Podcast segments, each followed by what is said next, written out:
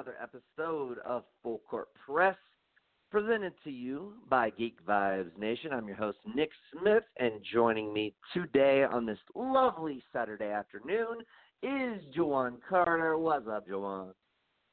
What's going on? Ready to talk some unfortunate basketball uh, draft uh, news, I guess. Yes, indeed. Uh, we're going to be breaking down the draft lottery. Uh, we are um, going to be breaking down all the ins and outs, the the winners, the losers, all of that. Uh, in fact, uh, interestingly enough, Juwan, this is episode 123 of our podcast, um, which I point out because, um, you know, Zion wears number one. There are two people out there who people consider the GOAT who wear 23. Um, just something I thought was interesting. Uh, but regardless, um, the lottery played out in a very uh, interesting manner. Um, three teams vaulted up into the top four with these new uh, lottery odds. We had one team who was in the top four stay, and that was your Knicks, um, though they moved down to three. Um, and uh, it, another thing of, of note is that you know the two smallest markets uh, ended up being one and two. The two biggest markets ended up being three and four. Um, I don't think the NBA could have wished for anything better honestly. Like, um, I, I, uh, this is the only time that I'll say this for this this whole podcast. I promise. Um, but uh, if it ain't rigged, then it's it's it's it's a glorious outcome for the NBA, in my opinion. Um, you have two small markets who are constantly struggling to sell tickets. The New Orleans uh, Pelicans have sold an exorbitant amount of season tickets since this draft lottery. Um, so it's great for them. I'm sure. I'm not sure, you know, as far as the season ticket sales for Memphis, but I'm sure um, they are going to be a lot better than they were last year. Um, you know, with the number two pick uh, to go alongside Jaren Jackson, uh, and you know, uh, I think uh, the NBA is the biggest winner um, outside of maybe New Orleans in this whole situation um, because not only do you get your two smallest markets, um, like you know the two best players in the draft or two best prospects, I should say, um, but you also get your two biggest markets with number three and number four um, with the ability to either draft and utilize that player or make uh, any number of various trades. Uh, I think the NBA definitely comes out a big winner um, after uh, everything played out the way it did. What are your thoughts on that broadly before we get into the actual minutia of um, the teams and where they're picking? I I'm a firm believer. Uh, you you know this, Nick. We say this all the time. I do think it's unfair for some of these smaller markets because, like, if you don't draft really well, um, you just no free agents are going there. Uh, Milwaukee is a huge example. Um, I think if they can get to the finals and win the finals, that's more attractive. Um, but no one wants to live in Milwaukee. No offense to you, Milwaukee, um, but it's just like there's no nightlife, there's no partying. People kind of want that kind of atmosphere, um, which is weird because no one ever goes to New York, no one ever goes to the Lakers. Um, and those are like the pinnacles of of nightlife. Well, I wouldn't say no one ever, just as of late for LA. In the past twenty years. In the past twenty years. And it's been a, no one past, and it's been a while for New York. Yes. Right. Right. Um, but I, I don't like the the changing of the draft. We, me and you both know Joel was a huge fan of it, and then we got screwed over right. by it. Um, I'm just not a fan of it. I'm not a fan of it mainly because you were trying to get people out out of tanking, right? They just right. found a new way to tank. Like that that's all they yeah, did. Absolutely. They found newer ways to tank. So to me, whether it be the Lakers shutting down LeBron early or the Pelicans deciding to essentially put a minutes limitation on Anthony Davis, both of those teams right. benefited off of that. Um, right. So yeah, absolutely. There's just there's there's teams are going to find new ways to tank, and it's like now you've you've broadened the the line, um, if you will, uh, on where where a team should justifiably tank, and you've made that line go further than one through say four or five to like one through ten. Right, and to me, I, I was I'm never I never have an issue with with tanking because um, it doesn't usually come from uh, it doesn't usually come from good teams. It comes from bad teams who understand that it's a struggle to draft well if you don't have the right people. So what what easier choice than having the number one choice? Um, so I right. never usually have an issue with that. Football is where I tend to have more of an issue with that because um, it's a lot harder to tank because it's not just like oh Tom Brady's your best player. I just sat Tom Brady and now like we're still losing games. No, people are playing for contracts. Right. Like the whole team is going to want to play hard. Um, so that's why. Not I to mention, from the, just in basketball, like one player makes a much bigger difference than in football. Right, right, right. absolutely. So I never have a problem with that. And if you watch any of the Knicks games this year, you never felt like they were tanking. They were competitive, and I want to say at least sixty percent of their games this season. They, um, it they never actually like, kind of reminded me of the Hawks from last year. Like the Hawks had a lot of close games that they lost, um, like down the stretch, and the Knicks kind of, in in, in you know I didn't watch.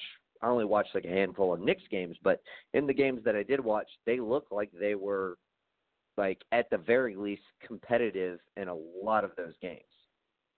Right. What it came down to, which me and Joel said we could live with, because that's that's the first step. Um, a lot of their games came down to you didn't have anyone to close out games. Like Kevin Knox isn't there. Right. Dennis Smith Jr. when he came isn't there. Um, Mudiay was somewhat closing for some games, but he's not a consistent guy in that aspect. So it's just they couldn't yeah, close that's games. not definitely not who you want as a closer. right. Right. So to me, I kind of felt like the Knicks finally did something right and they deserved a win. Um, and Zion would have been that win. And again, for anyone listening, you're gonna say, Juwan, you're biased. Yes, yes, this is coming from me being biased, but um, it's still factual in the sense of the fact that the Lakers had LeBron, but yet somehow the Suns got a worse pick than than the Lakers. So like that's what right. I mean by the sense of it's just it's not fair. It's just not fair. It's not. Um, so to me, you changing the rules like this doesn't make anything better because I can guarantee you, as much as we'd like to think Zion is going to fill the smoothie arena, he's not. If Anthony Davis couldn't do that for you, Zion's not going to do that for you. And I kind of uh, no, no, I, I get your point in the sense of he's more of a box office draw with all the hype and everything like that. I get that. My thing to you think, is Nick, what happens when they yeah. start losing? Not the first season. I'm talking the second season, the third season, the fourth season. Well, yeah, we don't think it's up to the. Pelicans team It's up to David Griffin to put together around. talent around Zion. Like right. that's ultimately going to be like what you have to do in order to because like you know for instance like Memphis like had great ticket sales um up until they started losing. OKC yeah. has had great ticket sales throughout their tenure. Um, but like what happens when Russ and PG are gone and you're rebuilding? Probably not going to have great ticket sales. Um, no. And interestingly, interestingly enough, OKC was the only team out of 30 teams to vote no on the um, uh, revised draft lottery odds. Every other team voted yes, and I find that interesting. Um, I don't know why so many teams voted yes on that. Um, I, I, I don't either. It's, it's a I little baffling because to me. to me, the idea was the only reason they revised the draft was that fans wouldn't have to be subjugated to coming spending hard earned money to watch their team not even try. So what Right. I find funny about that is you as the teams control that. All you have to do is tell your team stop rolling over. Like it shouldn't be like I have to I have to hold your hand for you to get that you shouldn't roll over during the season. So I'll change the Right. draft uh, so you can't do it. No, like if you voted yes, it means you're smart enough to know I could have just been making my team competitive and, and just Right. you know wherever we we fall, that's where we fall. So to me, Mm. it's, it's very confusing. And what I find funny is Chicago Bulls, Phoenix Suns, like uh, it, no offense to you, Nick, the Atlanta Hawks. How do you guys oh, no, feel knowing that a LeBron James team has a higher draft pick than you guys? Right. And it's like you voted yes for this, and look how dumb it turned out to be. Like, look how dumb it actually turned out to be. And Absolutely. I don't think it will happen. I do not think it will happen. Let me let me stress this. But if by some luck of of a miracle, uh, Griffin is able to get Anthony Davis to buy in to staying, the NBA just awarded New Orleans having two great players with from a franchise that has shown it's not able to kind of you know load that team up with talent enough to make yeah. a deep playoff push. Um, and I can't even look at the Pelicans like I look at uh, the Trailblazers because I look at the Trailblazers in the sense of if they can't get a guy like Kevin Love this upcoming season, I don't see Damian Lillard and CJ making it this far like consistently. So it's oh, one of those no. things where it's like it's like you know, okay, Anthony Davis made the playoffs that one year, and I think they got past the the first round. But like, how many times has he, he done that in years. the course of his eight years? No, no, I'm saying the the one time he made it past the first round. Oh, He's man, been to the playoffs yeah, twice. One year. Yeah, Yeah. last year. Yeah. Um, so it's like, okay, you got Zion, you got Anthony Davis. Let's say Zion does live up to the hype, and they do make the playoffs in their second year, or first year, or whatever. How long do you think you can sustain that without actually surrounding that team with one legit veteran? Um, I think the coach is good. I, I think he's solid. I, I think I want to give uh, Alvin a I do like Alvin Gentry. Zion Yeah. um, before I say that you know they need new coaching or whatever. Um, but to me, Sure. I just I don't like him being in that market. I don't like him being kind of closed in, boxed in. And I want to say this before I pass it back to you. Anyone who's saying, because I had this conversation with Joel, anyone who's saying he should go back to college only to then re-enter the draft next year, you're dumb. One, Yeah. because Yeah. Uh, if you're doing that just to get to the Knicks, you're betting a lot on the Knicks being able Right. to strike that again. Um, or if you're looking for a better Or just- market, If you're, yeah, that's what I was gonna say. If you're looking for a better market, there's no assurance. Like the Kings could have the number one pick next year. Like, and then you're right back where you were. Like it, it yeah, that's that's a stupid notion. yeah. So to me, it's like let stay in the league. You're gonna get a lot of money um, from from your contract. You're gonna get a lot of money from whatever shoe deal you decide to to sign, and you're gonna have a bright future whether you sign with Roc Nation Sports or you sign with Clutch uh, Clutch Sports. Either way, you're gonna be a very rich. Uh, how old is he? 19, 20 years old, 18, 19. Nineteen. yeah. Um, you're gonna be one of the richest 19 year olds uh, ever. So Yeah. just stay the course. Unfortunately, this is how the basketball gods have decided your fate for you to be a Pelican. Embrace it, and if anything, you know, if you're smart, you know, play out this this rookie contract and then bounce. Like, don't don't do what Anthony Davis did. He regrets that. You know, if you seriously don't like it there, play your first throughout your first contract and bounce. Get up out of there. Take wherever it- you decide to The only the only thing with that is you have to take the qualifying offer, which means you are leaving um, maybe twenty five million dollars on the table, maybe more by then, um, in order to do that. Um, but you know, if there is a player who could do it, it's certainly somebody like Zion, um, who's you know going to get a max um, for his second contract, barring any sort of like um, catastrophic injury, of course. Um, so that that's certainly a possibility, um, and something that he should consider. Another thing that he may consider is playing overseas. Um, I think he could get like a really fat contract from, you know, like a, a, a Real Madrid or even like a team in China. I mean, we remember how much they were willing to pay Dwyane Wade um, Yeah. to, to go play overseas. Um, I mean, if you could get like a number that would make up for you starting your rookie scale contract a year later, like if you could get thirty million dollar contract to go play in China or thirty five maybe even, like whatever it is, um, that might be worth it. Um, if you really don't like Well- where you're going. Um Well, but I ask you what this. comes with that go ahead. Go ahead. No, I was gonna say I I ask you this: like if you do play overseas, right? You you eventually when you come back have to go through the draft. How do you know right. then you still don't end up where you don't want to be? Exactly, and that's that's what I was getting at. Like you could do that, and it it could make sense money wise and everything else. Um, but how do you know you're not going to end up right back where you started? And furthermore, right. like how how is your brand? How is like any sort of deal you want to sign with Nike or whoever going to be affected by you not playing in the NBA? One would have to think it would have some effect. You wouldn't be able to capitalize um, playing in China or Europe um, the way you would playing in the NBA, no matter what market you're in, no matter what team you're on. Um, I, I I think the notion of him not going to New Orleans at this point in time, given that they have the number one pick, is is um, if if he's got someone advising him to do that, then he needs to fire that person immediately.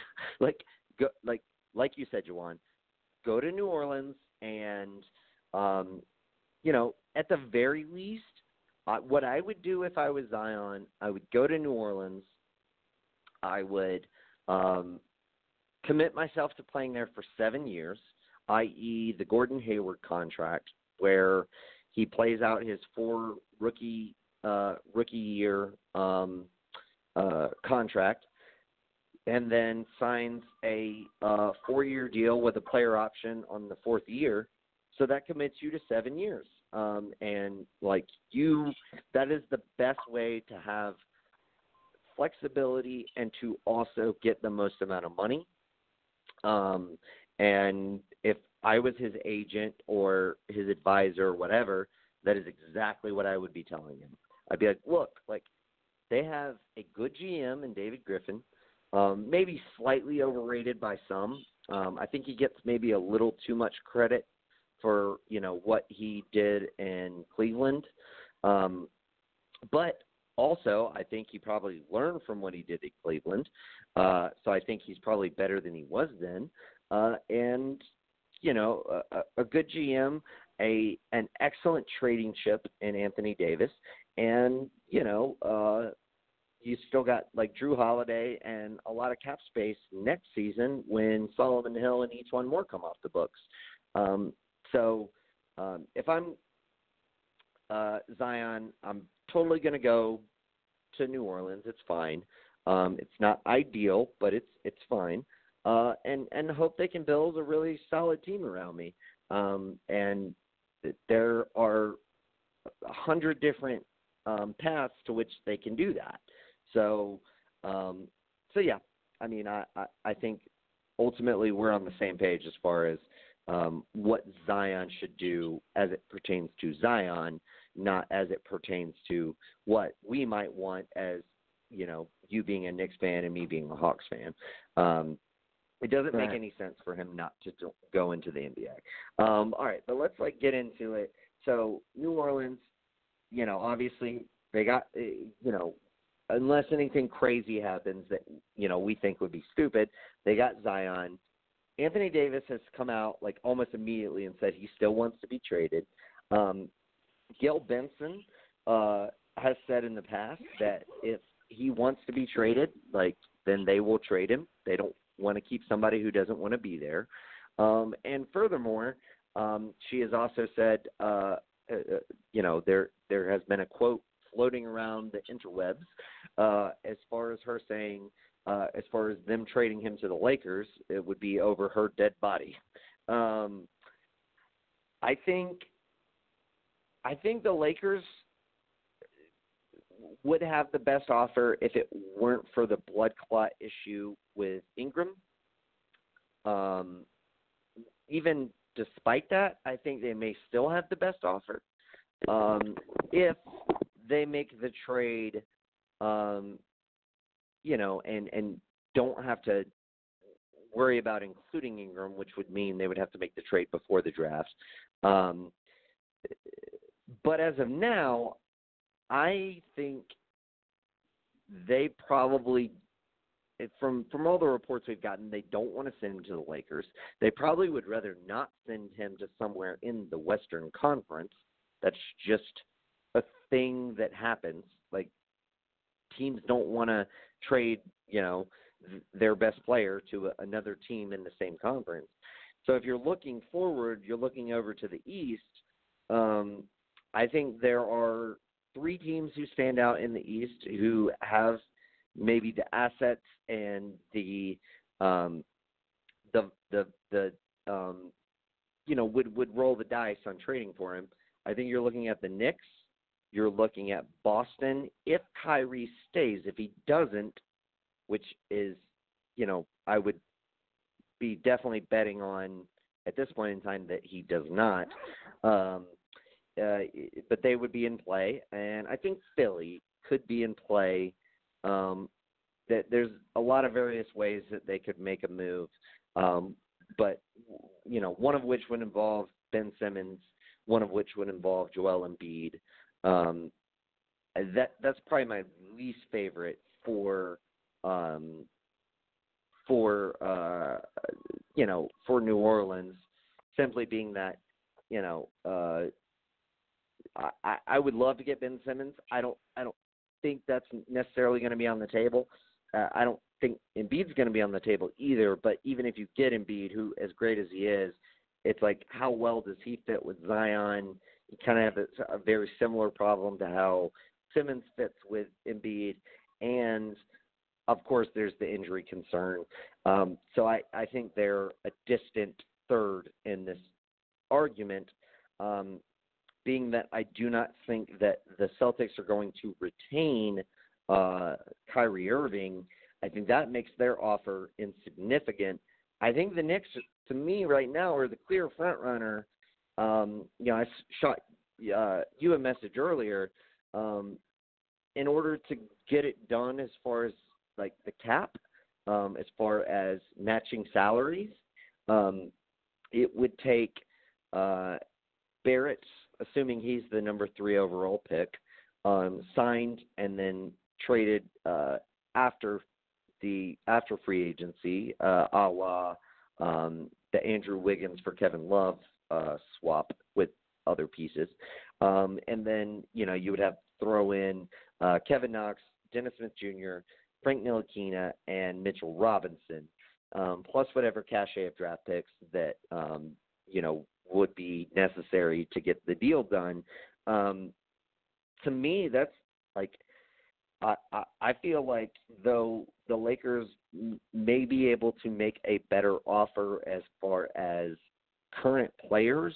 Um, I think as far as draft assets, the uh, Knicks have much better because that that Dallas pick is unprotected, and Porzingis obviously has the injury concern.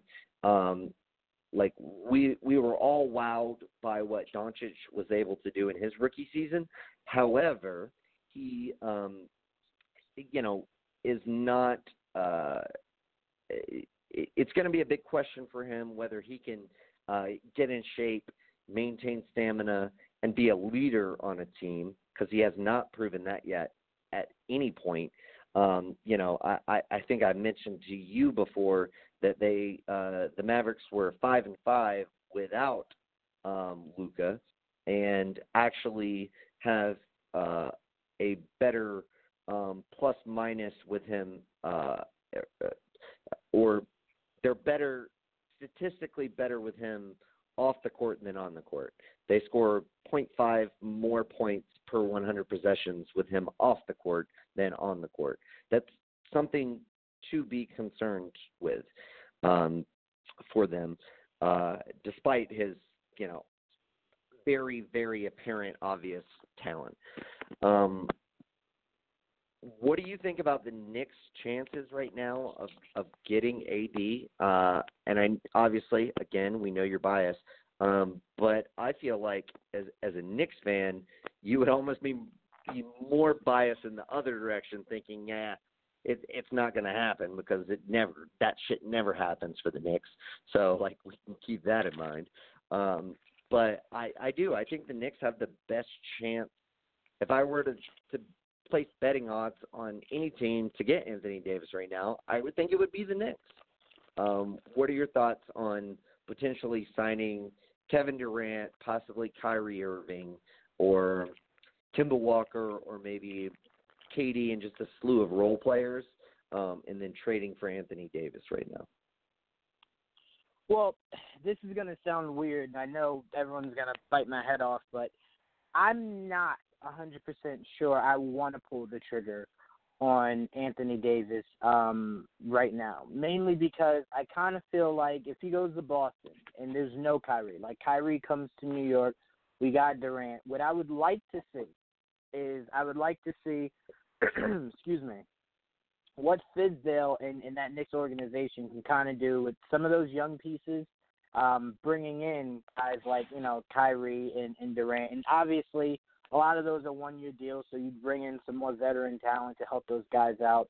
Um, but I kind of feel like if we wait um, and allow Anthony Davis to just walk in the you won't have the cap um, space. We won't have the cap space at all. We would have to trade No. to get that cap space, is what you're saying. Yes. Because my Yeah, there's mindset no was chance you if would we not get have the cap space. my mindset was if we get Kyrie and KD and then we still traded for AD, how would we have enough to do three super maxes? Well, not super maxes, but three three max deals. Because someone Um, would have to well, take cut. No, because you would you would have the bird rights to all of them. So like, and James Dolan, for all of his faults, has no problem with paying the luxury tax. Like we know that. Right. Um, Yeah. so like no, I mean you, you, the the biggest the biggest problem with signing Kyrie, KD, and then trading for Anthony Davis is you wouldn't have any cap space to go out and fill out that team. Um, Right. so you'd be essentially relying on um you would have about three million a little over three million dollars um in cap space left after that um Mhm. from from my calculations if you um did not pick up Trier's player uh team option um you you uh and you worked out a trade to get off of Lance Thomas's one million dollar guarantee and Damyean Dotson. Um, and that and that would be easy. I mean, essentially, I think for that that's less than three million dollars of salary. You could just basically send that to like Sacramento or Atlanta or wherever, and be like, look, we'll we'll give you five million dollars to just take on this salary, or we'll give you fuck, we'll give you ten million dollars just to take on this salary. Like there, there's plenty of small market teams out there that would do that. Um, It but is. you know, you ahead, wouldn't you wouldn't have you wouldn't have any recourse to bring in quality role players to surround those three guys, which would be concerning to me. Like you know, I I brought this up earlier in a in, in a um, conversation that that we had. I, I would honestly just rather sign KD, sign a bunch of really good quality role players. M- The three that I have in mind are um, Patrick Beverley, Danny Green, and Dewayne Dedmon, and then trade for Anthony Davis. So that way you have your two superstars and Kevin Durant, Anthony Davis, and then you have three quality role players, all who play great defense, all who can shoot beyond the arc, so you can spread the floor. Um, and like, I- I just think that's a better team than anything you would be able to do if you used all of that money towards Kyrie, who does essentially is is essentially like a poor man's Kevin Durant. Like, yeah, he he's great. He can ISO and you know do all this shit. But if I have Kevin Durant, I don't need that. I'd rather have like like three other dudes who can like defend and like hit wide open threes um and and essentially just you know um be cogs in in the wheel not to mention i don't know if kevin durant i don't think kevin durant would want to leave golden state to go play with Kyrie Irving and Anthony Davis because it's going to be the same fucking narrative that we've criticized him for at, at Golden State. I mean, granted, you're dealing with guys who have never done it. Um, well, you know, Kyrie did, Um, but Anthony Davis hasn't, and they've never done it together. Um, so it is slightly different, but like I don't think that's necessarily great for his legacy. I think having uh, like a secondary guy like Anthony Davis, who would absolutely be the secondary guy on a team with Kevin Durant, um, and then a bunch of role players, I think that would be not only a better better fit for the skill sets that you have in those two stars, um, but I think it would be a better narrative um, for for Kevin Durant as far as for his legacy. Um, and and you know that's kind of where I'm at with that. Um, who knows what the Knicks are, will be able to pull off, but um, you know, just as a as a not as a Knicks fan, obviously, because I'm not, but as a basketball fan, I'd rather see um, KD, AD with some solid role players than KD and AD with Ky- Kyrie. I'd honestly rather see Kyrie, R.J. Barrett, Durant, um, Noah Vonleh, and Mitchell Robinson. That'd be my ideal starting lineup heading into next Hmm. season. Um, and then you could figure out like you could still trade um, some of those those Who nice the- pieces that they the have. fuck- Go ahead, I'm sorry. Mitchell Robinson can't shoot. Noah Vonleh can't shoot. So like, Noah Vonleh, Now you've no, got- no, Noah Vonleh can hit threes. He definitely can hit Okay. threes. Um, right. uh, now is he is he a? Uh, I I'll even say this. I I think if you put the numbers together again, I'm not saying either way. I'm just saying I think if you put the numbers together, he offensively could do about the same stuff Draymond Green can. Offensively, not defensively hmm offensively. Um, Yeah. Noah Vonleh has been um, a really solid contributor defensively for us this year. Um, Right. My Yes, thing with has. that is I think I I, want think Joel guys. had him as defensive player of the year for our first first quarter awards. Oh yeah, and listen, as crazy as it sounds, that's how good he was playing for us in, the, in that stretch. Um, he was really Yeah. good No, throughout feel the, the entire year, but that that first when Joel was saying that, I was yeah, he was huge for us. Um, but Yeah. I, I also a like very biased of, pick, but sure. Oh no no no, a hundred percent, a hundred percent bias. Um, I, I'll I'll never lie about that. Um, but the reason why I want two anchors like that is one of the biggest things that works with Golden State is the idea of Draymond, what he brings defensively, what Klay brings defensively, and then what Durant could do defensively.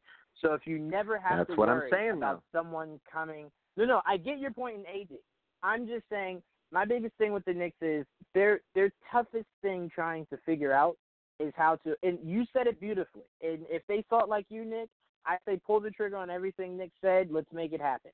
They don't. And I'm trusting this new regime Right. because they've seemingly done things right so far.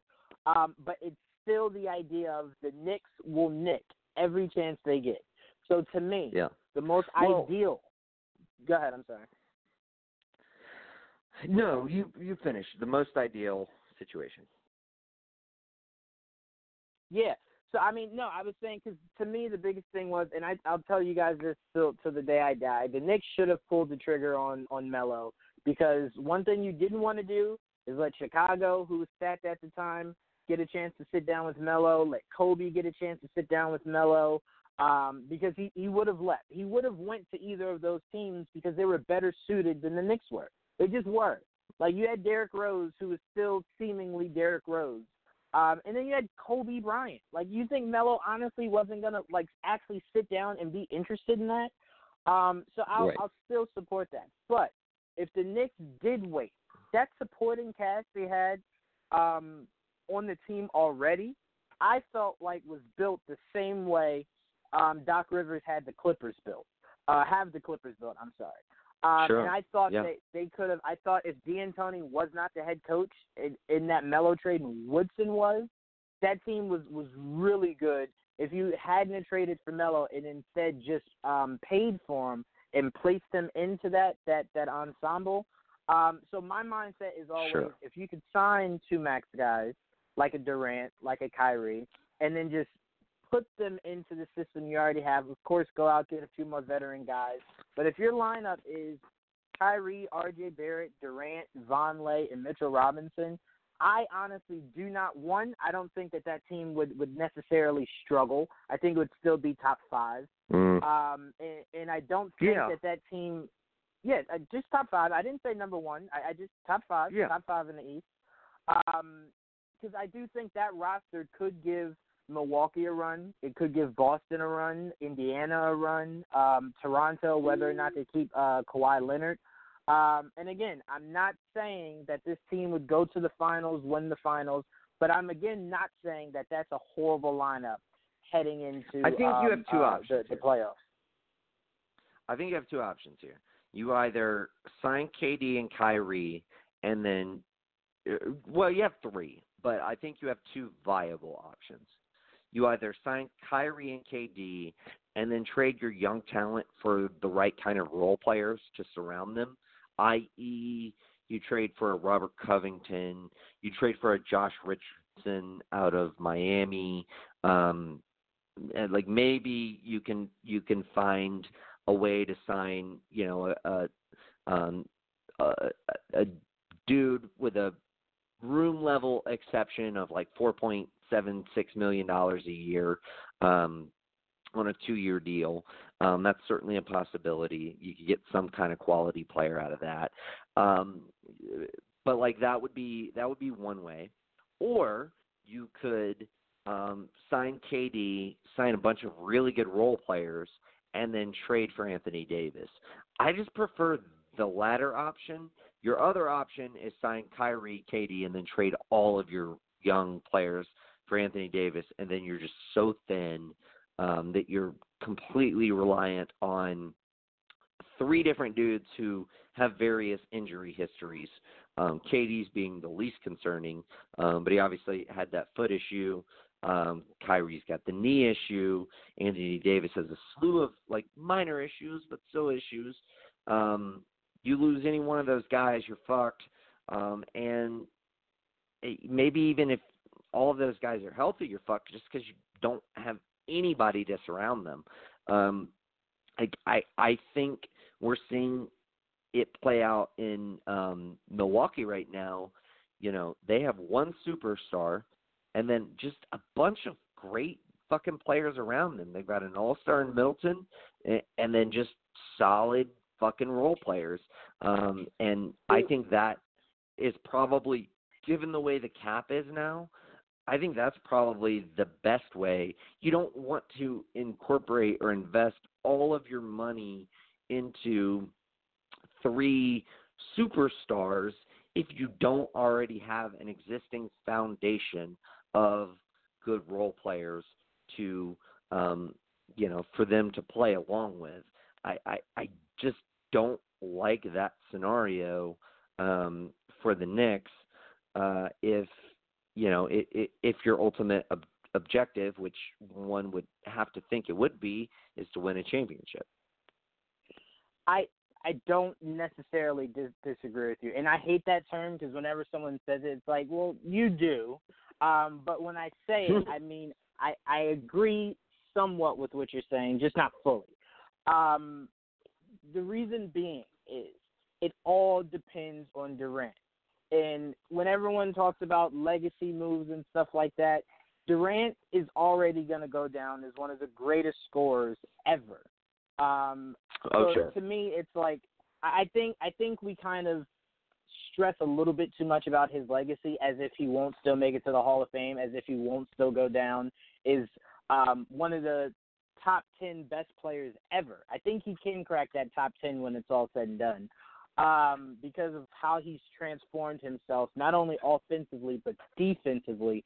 Because I don't think he ever played defense the way he is now back in OKC because um, because they could have used yeah, that, like, but a him being him being hurt right now is a. I, I don't I don't want to be like a prisoner of the moment, but I taking just a pulse from the situation. Him being hurt right now is not doing anything for his legacy because Golden State is just playing fucking great without him. Um, and I feel like the narrative right now, and I feel like deservedly so, is yeah, this team never really needed you. And that's just a point of fact. They did never really need him. And, you know, I have been one to say in the past, especially um, after last season's effort um, from Durant and what he meant to their championship run and essentially getting past Houston. Um, you know, I you know I said, well, you know, they probably don't win that uh, championship without Durant. I'm like for right or wrong, I'm rethinking that at this point in time. Just looking at the way this team is playing and knowing how they played before they got him, like I I don't know, maybe maybe not. Like maybe not that they're. I think it's ludicrous to think that they're better without him, but maybe they're just as good without him because of like the freedom and what those players are able to do. Um, or if Well- not just as good without him, like good enough um, to to to still have won a championship. And I think that's gonna like just ride over him, uh, you know, until he kind of makes his own way. And if he just joins another super team, he's still gonna have that like hanging over his head. But see, the the only reason why I don't put much merit into that is remember when Jordan left the NBA, how Scottie Pippen was a uh you however you want to go in it, he, he was a some say it was a missed call or a blown call away from them going back to the finals. So it's like, all right, well, if Scottie was good enough to take that team to the Eastern Conference Finals and potentially the NBA Finals without Jordan, we don't ever say like, oh, well, Scottie could do it without Jordan. Like, no, no, no, you you need Jordan. Like, you need Jordan um, To win me, a like championship, you- yeah. Right. So to me, I look at the Warriors and I go, well, everyone knew you were joining a stacked team, so it's not weird that the stacked team can win without you. They won before you. So to me, I don't necessarily That's hold that essentially against his my legacy. point, though. No, but I'm saying, to me, if when Durant got there, he didn't enhance that team, um, because like Skip Bayless said, um, uh, not Skip Bayless, I'm sorry, Shannon said, he made a, a, a team that was all time great, unbeatable. So to me, that means you enhanced that Sure. team. You took their you took their percentages from 90% chance of winning an And- NBA championship to like 150. And you made it So to me, right. Well, with- and with and here's you- the thing, and that's and that, I don't think that's debatable. I think you're absolutely right there. But what comes with that for any like objective uh uh uh person like looking onto this situation is the narrative that, you know, you cakewalk your way to two probably three uh finals appearances, at least two, um it, barring any any sort of like um catastrophic injuries or anything, three finals appearances, um, and Mhm. potentially at least two, potentially three championships. Um, and yeah, you were you know you were the the uh, MVP uh, you, two finals MVPs and all that. Um, but nevertheless, you like cakewalked your way into it um, by joining a team that was already so stacked. So like the notion that he would want to leave that stacked team to join another stacked quote unquote stacked team, regardless of whether they're really stacked and how the chemistry works, um, I, I don't see that. I don't think that's what. In, in fact, um, a lot of people have a lot of takes on the whole tunnel footage of Kevin Durant and Kyrie Irving. Um, my personal take on it, like you can see, like, come on, people, like he definitely says two max spots. Like, if you don't think he says that, then like you're terrible at reading lips. Um, but you know, KD's reaction to that was kind of like, man, like I don't want to talk about this right now. I don't know, man. Like I don't even know what I'm gonna do. Like I don't think he wants to go there with Kyrie. I don't think he does. I think he wants to go there and be the guy. And like training for Anthony Davis is one thing because that's not a guy who's gonna also think he should take the last shot at the end of the game. It's also a guy who's never won before. It's also a guy who just fits much better with him. Um, but like you take those two guys and surround them with role players, um, that's not. Uh, if he leads that New York team to a championship, I think it's going to be a lot better for his legacy. And I, honestly, again, I think it would be easier to lead a New York team to a championship with Anthony Davis and a lot of great, solid, defensive-minded role players who can hit threes um, beside you than simply Kyrie Irving. I don't necessarily disagree with that, but again, that that's to to to the point I was trying to make. It all depends on what what Durant thinks, because again, to me, at the end of the day, you play basketball professionally for championships. You play it for the accolades, right. and you play it to try to be one of the greatest to ever do it.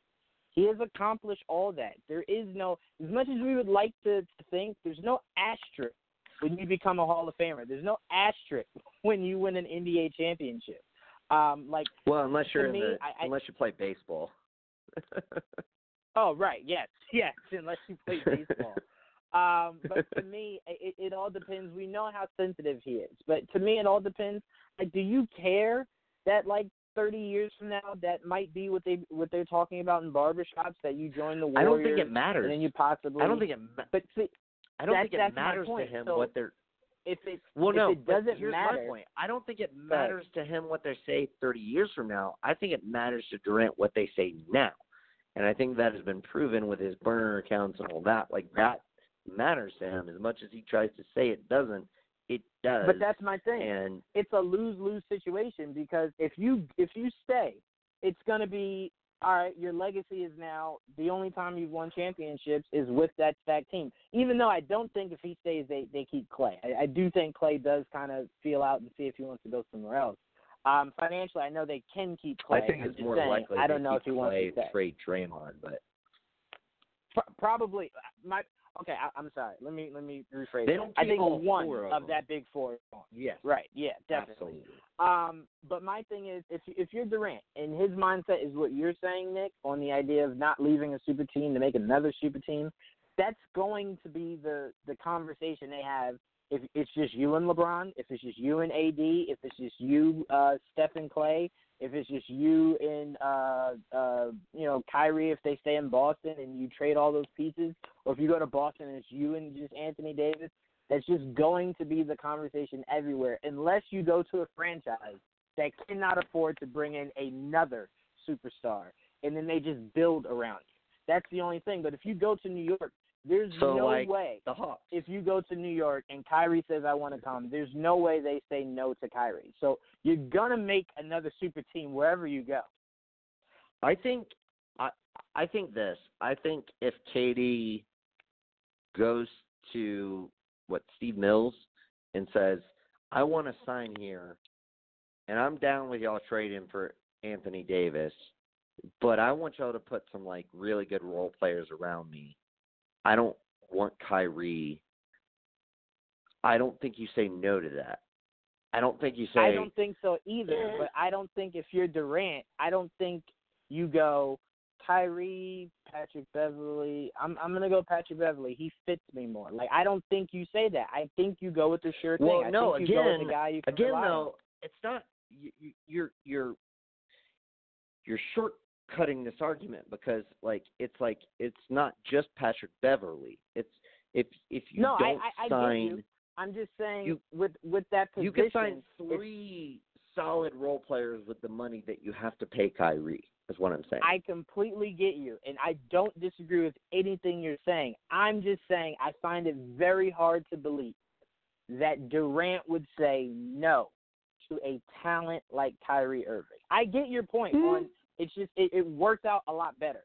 I just I don't see it. I think you like being able to rely on the fact that you can look to your left, you can look to your right, regardless of what else is around you. You know that you have two juggernauts on both ends.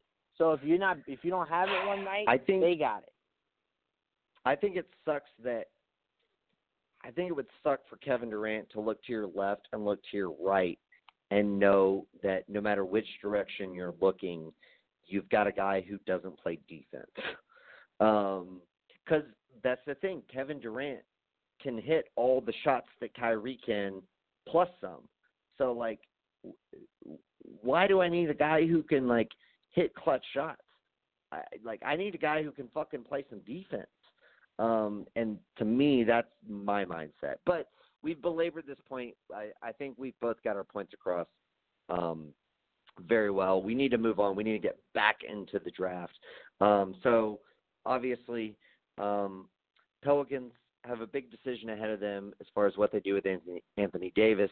Um, and, and you know they're they're they're going to have uh, a lot of options there, um, and I have no doubt that David Griffin will make you know whatever trade that he thinks is the best in conjunction with um, Gayle Benson not wanting him to send him to the Lakers. Um, just real quick, one more reason why I wouldn't send him to the Lakers. Um, you, if you send him to the Knicks, um, and the Lakers strike out in free agency, you could call up the Lakers and be like, "What what you gonna give us for Jrue Holiday?" Because Jrue Holiday would be a fucking perfect fit for um, LeBron James. Like, but fucking wing, uh, I'm sorry, a guard who plays elite defense, uh, can shoot, uh, can play on and off the ball. Like that is exactly the kind of player that you would want next to LeBron James. In fact, when I um, I saw a question posted recently, like like uh, what what would be the perfect lineup constructed around LeBron, and like for me, it was like Jrue Holiday, Klay Thompson, Robert Covington, and like a Dewayne Dedmon, like somebody who could play defense and like step out and hit threes, or or, or yeah, maybe Miles Turner, one one of those two guys. Um, but uh, but regardless, um, uh, they're they're they're obviously going to have like their their pick of the litter as far as where they want to send him. I think it would be a mistake to try and keep him even up to the trade deadline because you're going to um, drastically uh, harm your ability to get as many assets as possible um, if you do that for a, a number of reasons. Um, but we'll see. We'll mm-hmm. see how mm-hmm. that plays out. Let's move on to Memphis. Memphis at number two. Um, my initial reaction was like maybe they kind of they they take RJ Barrett because they could play Conley, Barrett, and um, uh, Jackson, um, and that would be kind of a, a, a reasonably good big three. They still owe the pick to Boston, so they they don't want to be necess- like there's no incentive for them to tank. Um, but all reports indicate that they are really high on Ja Morant. They want to take Ja Morant, which means they will most likely trade Mike Conley if they if they do go down that road. Um, I think that's probably better for them long term, simply because I think Ja Morant and um, uh, Jackson, like that that that's just a great fit. Like you always want to have like um, uh, an elite guard and elite big. Um, that's that's just a recipe for success. Uh, we've seen it played out time and time again. Um, granted, in today's NBA, you really want elite wing players, um, but nevertheless, like I, you know, I think there's certainly the possibility that you could find the next RJ maybe a little easier than you could find the next Ja. Um, so that makes sense to me that they would want to take Ja. Um, I I think that's the smarter decision. I didn't necessarily trust Memphis to make the smarter decision um, because uh-huh. you've already traded away the pick. Um, you know, it at this point it doesn't matter where it conveys or how that looks, how that reflects upon you. It's already gone. So like, just make the best decisions for your future. It seems like that's what they're doing. So good on them. Um, my question is, if you take Ja, like where are you trading Conley? I actually I threw this out to the group not too long ago. I think trading Conley to the Celtics for um, Gordon Hayward and a draft pick, whether it be number 14, number 20, number 22. I would think you could get number 14 out of that trade, honestly. Um, some people have even said maybe two of those picks, maybe 2022, 14 and 22. Um, I think that's aiming a little high, in my opinion. Um, but to me, if you can get Ja Morant, Gordon Hayward, Jaren Jackson, you still have Valanciunas for another year, unless he opts out, which I doubt. Um, and uh, you still have Dillon Brooks. Uh, you you may potentially keep Avery Bradley. Um, I, I like. I really like that lineup. I think that would be very solid for them, and there is certainly the potential that you know uh, Gordon Hayward could, you know, essentially make a a, a, a very nice comeback showing next season. Um, and I just think that would be uh, pro- probably, as far as what I can see, you know, surveying the league, the best case scenario um, for them as far as what you could get back from Mike Conley, being that um, Hayward has been so disappointing for the Celtics, and given that they have so many draft picks um, in this upcoming draft that they would not want to keep all of those and take all of those. Um, what are your thoughts on them taking Ja?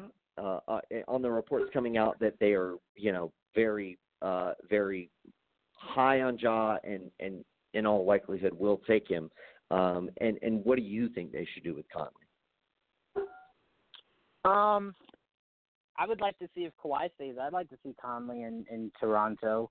Um, but as far as Ja Morant, um, I, that was something I I immediately thought um, when they got that second pick. Uh, it was just like Conley's getting up there in age, has had injury issues. If you can find someone to take that contract, you 100% draft his replacement.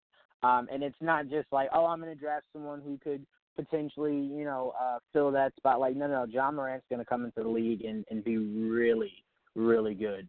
Um, so it's just like you don't skip out on that. The same way I'm like, I'm hearing the Knicks are like, they're looking at other players besides just RJ Barrett, and I'm like, cool, look, but no, you're gonna draft RJ Barrett. Like that's that's obvious. You you, you don't pass up on that. I think the first yeah, three do your due diligence, should be the more but, obvious. Yeah, do your due diligence, yeah. but like let's let's not get crazy here. right. Just like if the Pelicans came out tomorrow and was like, "Oh, we're, we're evaluating." No, no, no. You draft Zion. Like that should that should have been obvious. Like when you got that number one. Like don't be stupid. Number one, number two, and number three should be Zion, Ja Morant, R.J. Barrett. Now, if the Knicks and Grizzlies want to swap that for whatever strange reason, cool. But by no means should that draft, that one, two, three, go any differently than those three names. Um, but yeah, that, that to me was was you know I don't want to say obvious, but that was the immediate thought that I had when when I saw they had that number two pick. Um, and I think he'd be be really good down there in Memphis. I I know I told you I I hate watching their their uh the way they play basketball, but I would love to to watch Ja Morant. Um, obviously wouldn't have as many opportunities because they don't really showcase Grizzly games um on ESPN or, or NBA TV or TNT. Um, so I'd have to search for them. Um, but yeah, my biggest thing I wanted to ask you, Nick, was if they make that Boston trade, right? Is there any possible way? I know Boston would never be stupid to do this, Nick, but I just want the Memphis Grizzlies to get up off of this guy. Is there any way someone can take Chandler Parsons off of there, especially if you're bringing in I a think, better version of Chandler Parsons with Gordon Hayward? I think yes, um, but it would require you to take on more long-term salary. So I think the fact that he's now an expiring contract at, at I want to say around twenty-four million dollars, which is just fucking crazy. um, I think, yeah, no, I think you could trade him. I think it's going to take the right team um, who has long-term, uh, or at least like a, a salary with an additional year on it that they do not want, and there are not a lot of teams that fit that bill.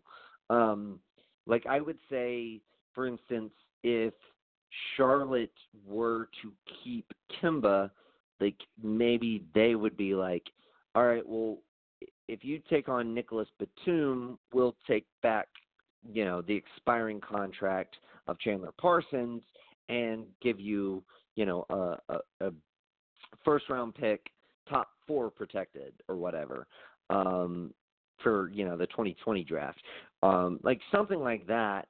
Um, that's the first one that comes to mind. I think Miami is certainly a possibility because um, they have a lot of long-term contracts that maybe they want to get off of.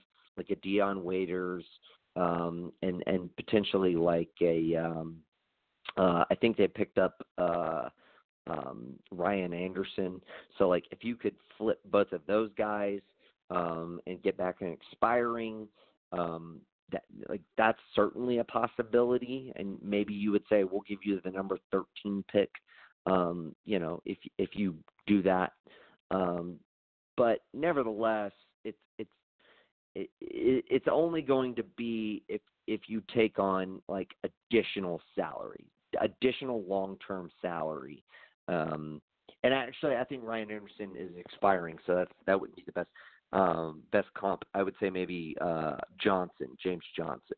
So if you took on Dion Waiters and James Johnson, um, you know, and you get a number 13 overall pick in this year's draft, like maybe that is how you work that out. Um, but uh, but yeah, I mean that's the only way that that ends up panning out. To me, if I'm Memphis, taking on salary is not what I'm really concerned about. Mainly because again, I agree. No free, no free agents are coming to Memphis. My biggest issue is Absolutely. I'm paying a lot of money to a guy who's not playing. Um, that's Right. my biggest issue. I don't mind paying. Like if I get Dion Waiters and you said James Johnson, right? Those are both Yeah, really yeah. good players. Um, really solid Uh, guys that I would okay love to players. Okay, I'm sorry. Solid guys. We'll But say that. hey, solid guys. compared to Chandler Parsons, they're really good players. yes, yes, yes. In that scope, they're they're amazing. Um, but no, I would love to have guys like that. Dion Waiters kind of gives me a Grizzlies feel, um, and I think he can make that Yeah, can uh, for that. himself. I would, And you I would you put say the you one put thing. him next to you put him next to Ja, and then you got Jaren That's what I was Jackson, you got say. James playing the four, um, Yeah. and then they have uh, Kyle Anderson, um, and Dillon Brooks. Like, yeah, I mean that's not bad. And if you get like a Not draft pick for it, and again, like you said, like it's not like you're you're a free agency destination. So I no, I mean I, I kind of like that trade. And for Miami, if you can get off, I want to say almost the, between twenty five and thirty million dollars next season. Um, that, like that might be beneficial to you. Um, Dragic and Whiteside are both expiring.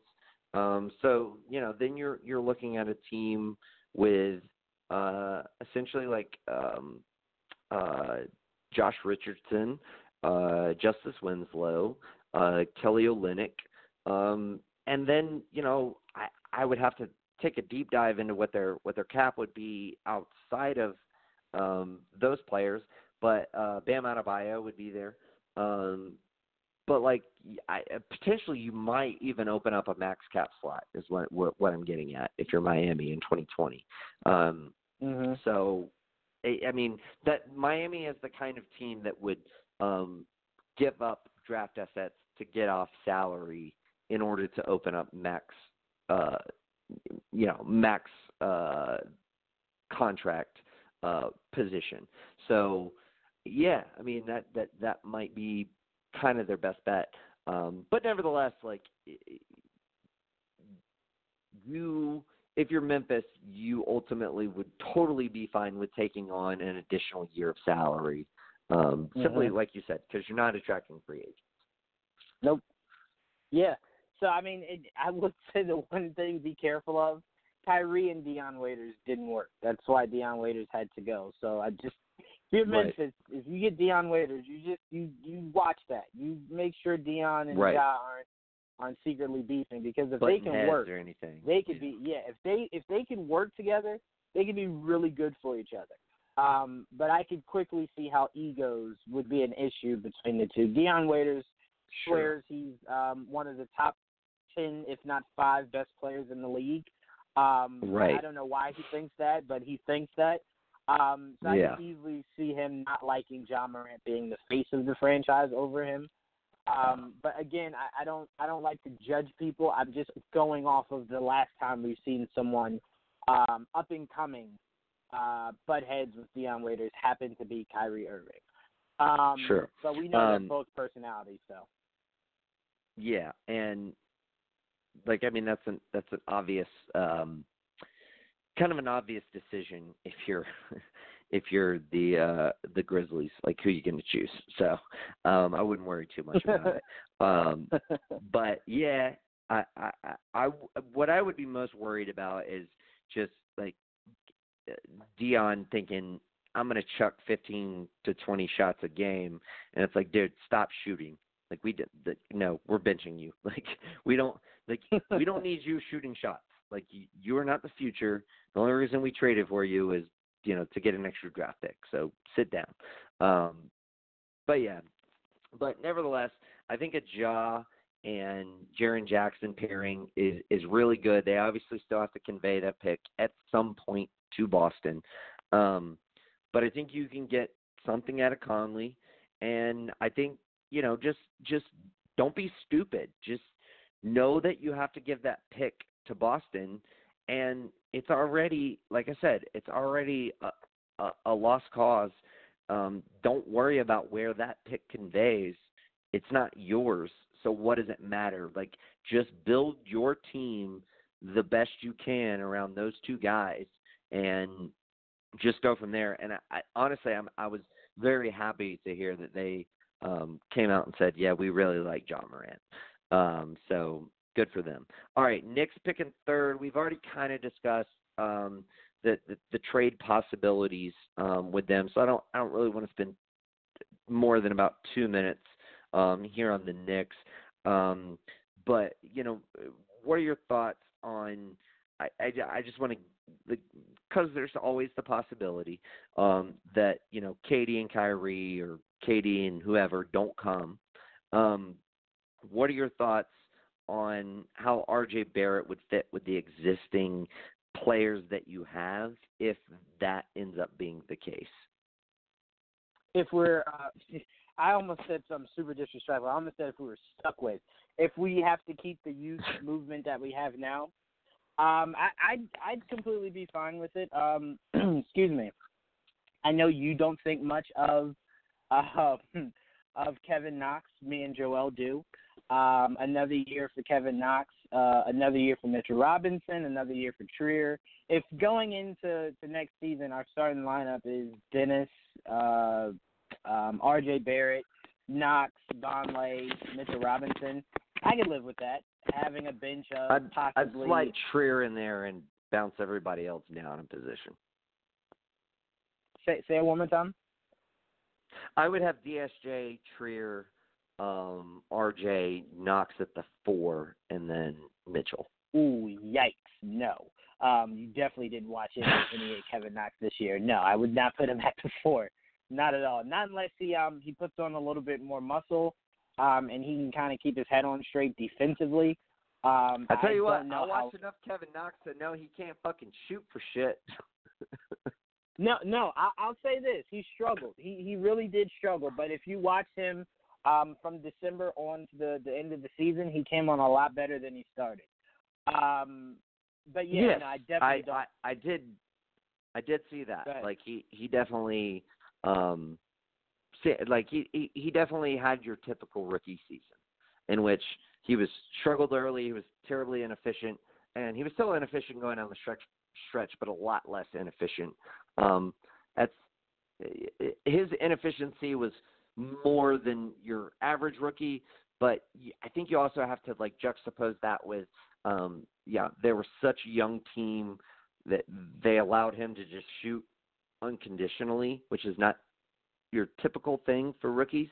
Um, and they allowed him to shoot through it and build from it.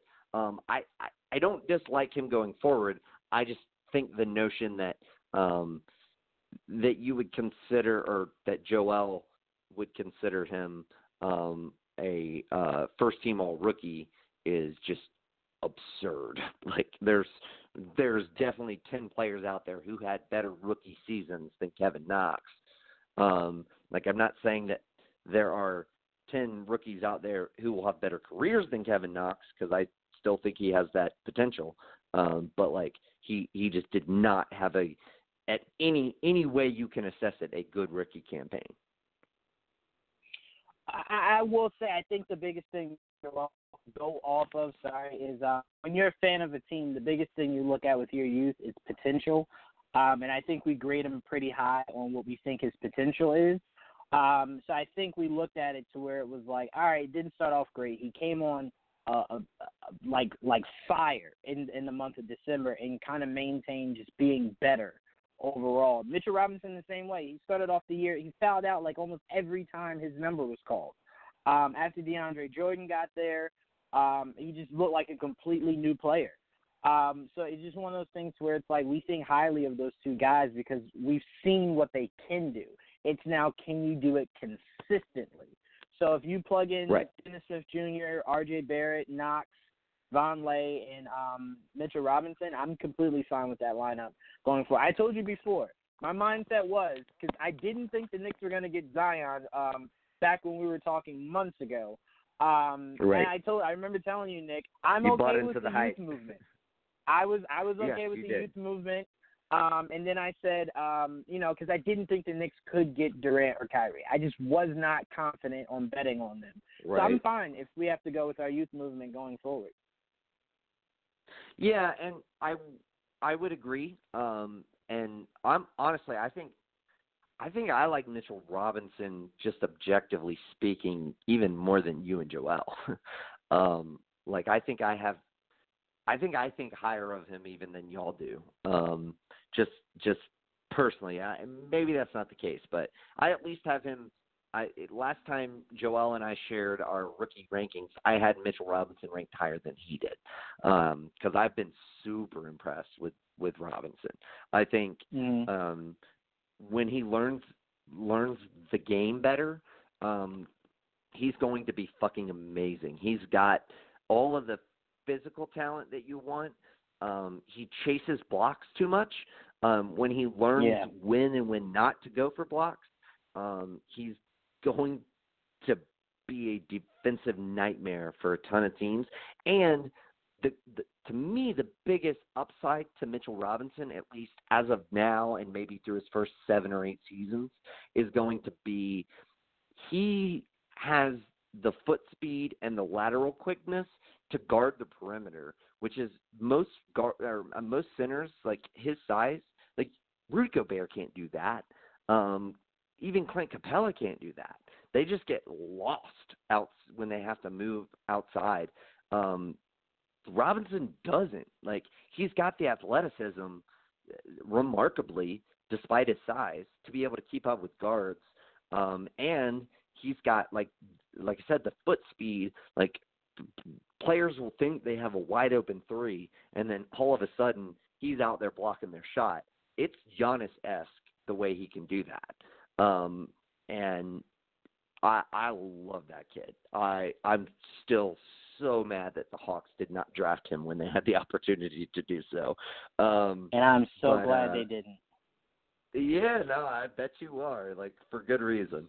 Um, but no, he, he like he's. I, I think he's going to be good. He's he's never going to be a shooter. He's always, um, you know, I I think like I said, I think his IQ has to get better, like knowing when and when Yeah. not to go for blocks, knowing when to keep position. Um, but just like his his his physical nature um, and and his athleticism, like um, just translates so well, and he's just so good at finishing around the rim. Like some players just aren't good at that. Like even bigs sometimes just aren't good at finishing around the rim, and he's really fucking good at it. Um, if you get him the ball it, within three or four feet, like that is two points. Um, so like yeah, I, I I do like him a lot. Um, a, a, a lot less high on uh, Knox. Um, personally, I, I've I again not to say that Trier will have a better career than Knox. I just think Trier had a better season than Knox, in my personal opinion. Um, but nevertheless, uh, all right, let's move on. Uh, the Lakers got the number four spot. Um, a lot of interesting things the Lakers can do here. Obviously, this is kind of considered a three-person draft, so not the most ideal situation to be in. However, a lot better than being at number 11 or potentially even lower. Um, so the Lakers are looking good. They got number four. Um, they have a lot of young players. I totally think they should try to trade Lonzo to the Suns for number six. Um, and I don't honestly think it would be that hard of a sell. I think essentially you call up the Suns and you say, look, we are going to take Darius Garland because um, we think he has. Uh, we we want to trade this pick, and we think he has the most upside, and potentially the you know will be um, the player that can get us the most in return.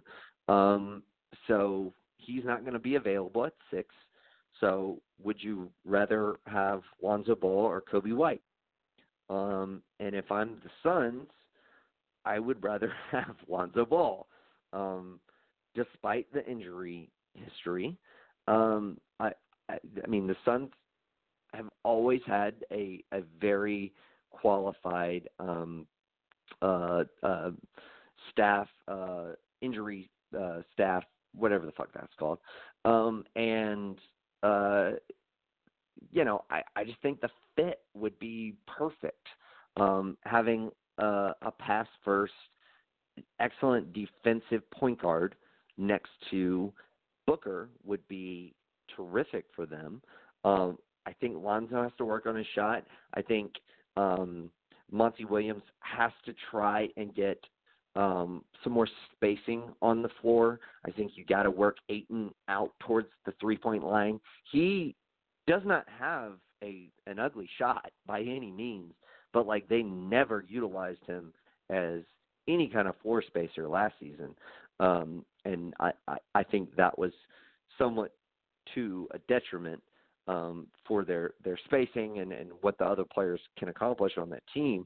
Um, Eh, like ultimately I want to utilize him um, at least in some sets, kind of as uh, Karl-Anthony Towns is used, because um, I think he's capable. I don't think he's as good a shooter as Towns, but I think he can be like a league average three point shooter. Um, and you know, I think it, it, if you were to to make that deal, if you're Phoenix, uh, and you get you know Lonzo, Booker, um, Bridges, uh, Warren and Ayton as your starting five, um, that's that's pretty fucking good. Like you can build with that. And um, Phoenix reportedly wants to get some older players, some more veteran players. I, I, obviously, Lonzo's not what you would consider a veteran, but he would be a lot more ready to come in and help that team than any sort of rookie uh, coming in. Um, I I just think that makes a lot of sense both for the Lakers and their um, trade assets and the Suns and them wanting to try and go out there and compete, um, and just the fit uh, of Lonzo with that team. Um, and then, you know, if you make that deal, you essentially, if you have four and six, then you can just take whatever wing player you desire most um, because you know that Cleveland at five is not going to take a point guard. Um, so you could get Garland at six and I would, you know, I would take Culver at four. But if you really like, you know, Cam Reddish or DeAndre Hunter or whoever, you just take them at four, and then you pick up Garland at six, and all of a sudden you've got like really good trade assets um, with both the four and the number six pick. Um, I don't know. I, I that is where my mind would be if I was Rob Pelinka. Um, what are your thoughts on the Lakers uh, getting number four, and obviously they they're going to want to package it. Um, but what do you think is the best way for them to bolster their their trade package? Do you like my idea? Do you have a different idea? I, this is one of the more tough ones um, because, like, if they didn't have LeBron, this would be like a really easy thing um, to kind of break down. I think it, everything begins and ends with you, you got to try to do whatever you can to get Bradley Beal. Um, I think if you're the Lakers, that's where it, everything begins and ends. You need someone that can consistently help LeBron offensively. Right. Um, yeah. and, and Bradley Beal is your guy. So does that take your pick? Maybe. I don't think it should. Um, I think you should probably take just your main uh, young core. Um, but who knows? Maybe it does take that pick. Um, and if it does, um, then you deal it to get Bradley here's Beal. Why, I don't know what. Go ahead. Here's why. I, here's why I, if I'm Washington, I'd rather have the picks. John Wall is signed on for the next four years at the supermax like contract that is just an anchor on your team. If you take, say, you get number four, number six, and Kuzma for um, for Beal, um, you don't have to pay number four or number six, whoever those players may be, um, until uh, John Wall is off your books. You don't have to pay them after their rookie, you know, the, after their rookie contract until he's off your books. That's important, or it should be important to them because, like, you do not want to be paying a luxury tax team who is just going nowhere.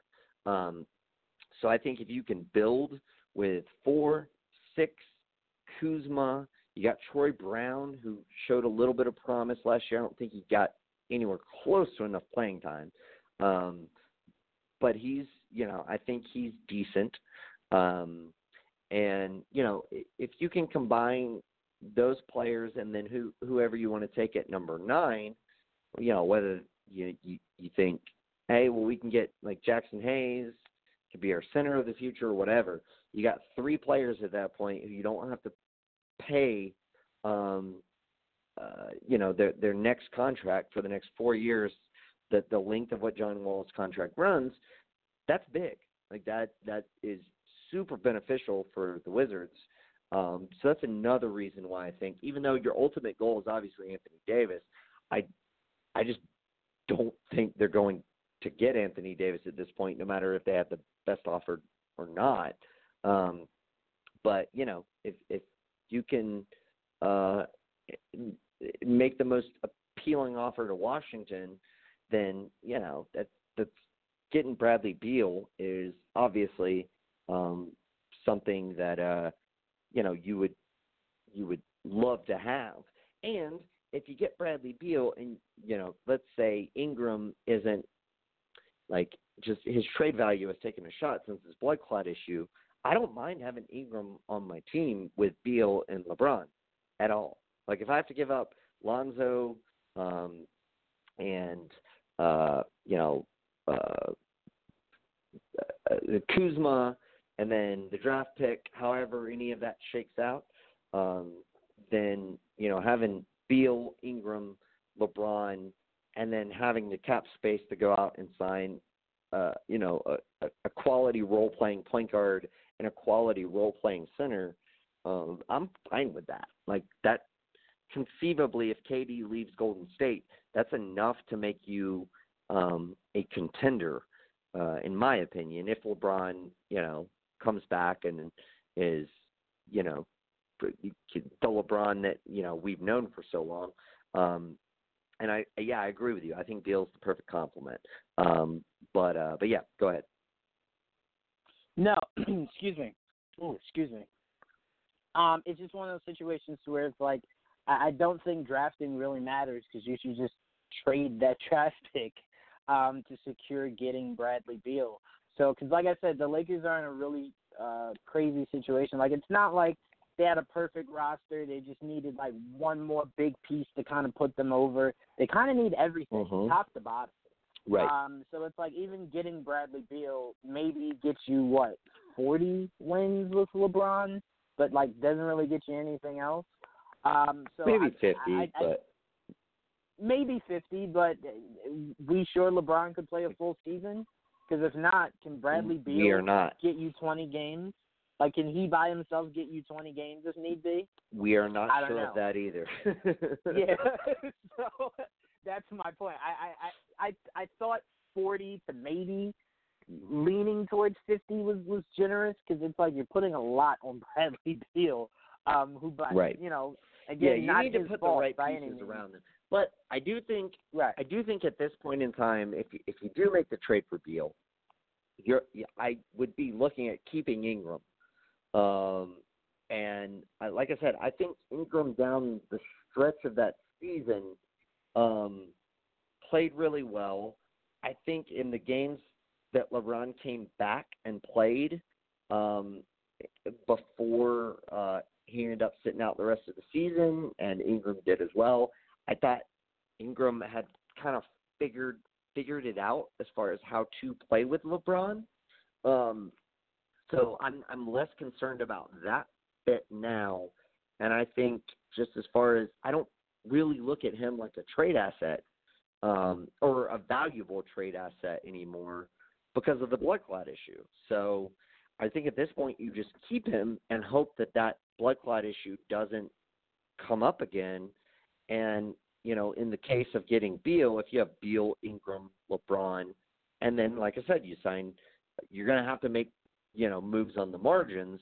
Um, but you know, I mean, if you can get again, I'm going to go back to these two names because these are the two names that I think if if you have a competitive team, if you have two all stars, um, and you know you need a couple role players to go around them at the one and the five, and you have a uh, a player like LeBron James who who you know can distribute and and essentially act as your point guard at times. I think Beverley and Dewayne Dedmon would be great additions for them. Um, and you would definitely have the cap space to to acquire both those players. Um, I, I don't know. I like that. I really like that um, setup for the Lakers. I think if you had that kind of team, you'd be uh, you'd be in position to make a run. Um, it's all going to depend on LeBron's health.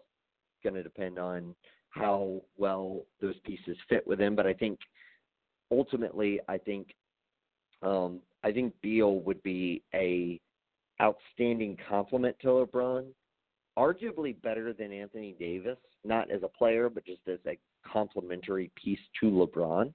Um, and I have no doubt that Beal could, um, you know, at least keep them afloat um, if LeBron is hurt or is resting, um, which, you know, if I'm the Lakers, there's in no world do I play LeBron back to back next season.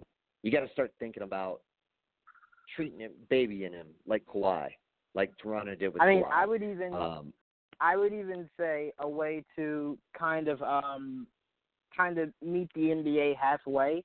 Uh, if I'm the Lakers, I'm like, all right, cool. I know we're gonna have a lot of televised games, especially if we get Bradley Beal. But even if we don't, because we have LeBron, what I would do is I would say, all right, you know, Adam Silver, if I promise to play LeBron for every major televised game, can I sit him for the non uh, major televised games? Obviously, not all of them, but for uh, a good portion of them.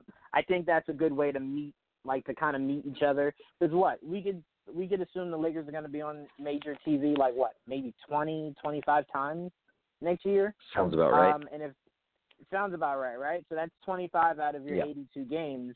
Um, and then let's say if he only misses about 20 games, um, you know, 20 to 25 games. So I think you're still making out really good there. Um, but the NBA does have to be Sure. more realistic. The older guys like LeBron, D Wade, uh, Melo, Chris Paul, uh, Kawhi Leonard's not anywhere near that, but they still rest him like he is. Uh, but anytime you get players around that age, you got to kind of realize like the best way that you have them healthy for the playoffs, where you need them the most for your revenue, they got to sit Right. during the regular season, man. Like it's just it's how it works, and I get it. Like fans that come from Australia to see the see LeBron play, but it happens to be the game he sat out. I'm sorry, but if you're a true fan, you want us to win a championship, right? I kind of need LeBron to be healthy going into uh the playoffs. So uh, Sure. sorry, you know, but buy a ticket closer to um, you know, right around All-Star break. That's usually where everyone's really playing. Um, no Right. one really sits around that. Buy tickets. Right. Any other time, I it's agree. 50-50. I totally agree. Or you know, look at the national nationally televised games and buy a ticket for one of those games. Um, Yep. and that that should be the meter, the meter stick, if you will. Um, but yeah, all right. So we're on board. We we both think that they should be looking at ultimately trying to trade for Davis, but we both think that that's less of a possibility. And and being that that's not a possibility, you look at trading for Bradley Beal. Um, I mentioned earlier. Um, maybe look at trading for Jrue Holiday if you can't get Beal, or or if the asking price for Beal is too much. Um, I think any of those um, possibilities are are fine. I would not trade for Mike Conley. I know people have thrown that out there, his contract is just too much. It's 31 million as opposed to like Beal's 27, um, Jrue's I think 26 or 27. That extra four million dollars is a lot, and like with Holiday and Beal, they're still young enough to where like they could be some kind of um, draw after LeBron starts to hit the downward spiral, um, or maybe even after he's off your team. Uh, whereas Conley, you're you're you're looking strictly at um, you know uh, essentially uh, just matching LeBron's timeline and not looking forward at any point after that. Um, I would not be on board with that trade. Um, I don't think they should do that at all, even if they can't get um, one of the other two guys. If you can't get one of the other two guys um, who can help you both with LeBron and after LeBron, then I'm just going with the young guys and maybe sitting down with LeBron and saying, look, if you want to be traded, we'll trade you. Give us a list who you want to be traded to, and we'll make it work. Um, but like we we got to go, we got to do what's best for the franchise. Um, and trading for Mike Conley is not that. Um, so, you know, um, that that's just kind of where where my mindset is. And as far as you know, there there may be some other players who open up, uh, uh, who who become tr- trade eligible um, based off various scenarios, and, and and that could obviously change the game too. Um, but Conley's not somebody that I'm going for if if I'm the Lakers.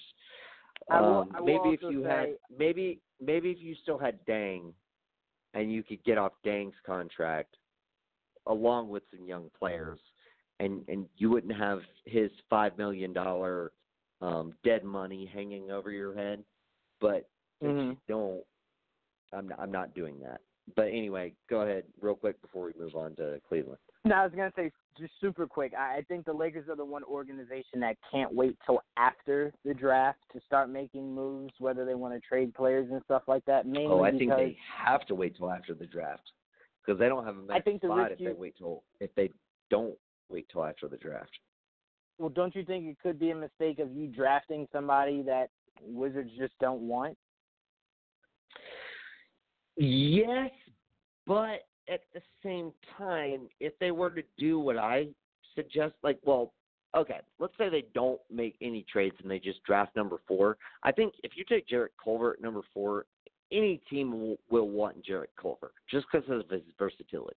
Um, but like if you if you make the move that I suggested um, in trading Lonzo, and you get say Culver and Garland, um, you know Culver is just to me the type player that any team would want, and Garland's like upside and potential um, could could be of super high value, um, and may he may even turn out to be like the best point guard out of this draft, despite how much I like Ja. Um, like it may be a case of you know Ja being more Westbrookian and um, Garland being more um, Lillard like. Um, and you know if that's if that ends up being the case, like you, and and that is certainly that that potential is there, um, then you know I, I I would feel safe in making smart draft decisions and you know picking guys best player available type situation and thinking that no matter who we trade these guys to um, because their value is so high that you know we feel comfortable thinking that you know those are just as valuable as if they had been able to pick for themselves. I just me personally, I I I I get where you're coming from, but I don't think um I don't think that the detriment is as high um as it would be as if you pick players to fit your team and then you're trying to trade those players away. You're just picking the best players. You know what I mean?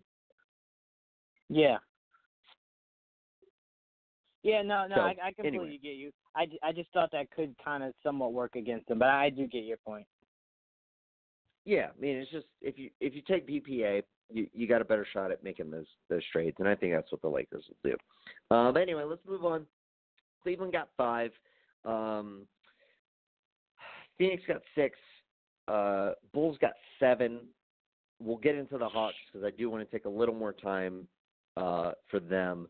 Um, but obviously, all of these four teams in this scenario got pushed down three spots. Um, very detrimental to all of these really, really, really shitty teams, um, especially uh, Cleveland and Phoenix. Um, but I still think, uh, you know, Cleveland uh, has a good opportunity. My best guess is they're going to really feel like Cam Reddish has enough upside, and they're going to take him. Um, it's just I got no intel on this. I just I, I just have a feeling in my gut about it. But um, obviously, there's there's other wing players they they could potentially take. If Culver isn't taking number four, they could take him.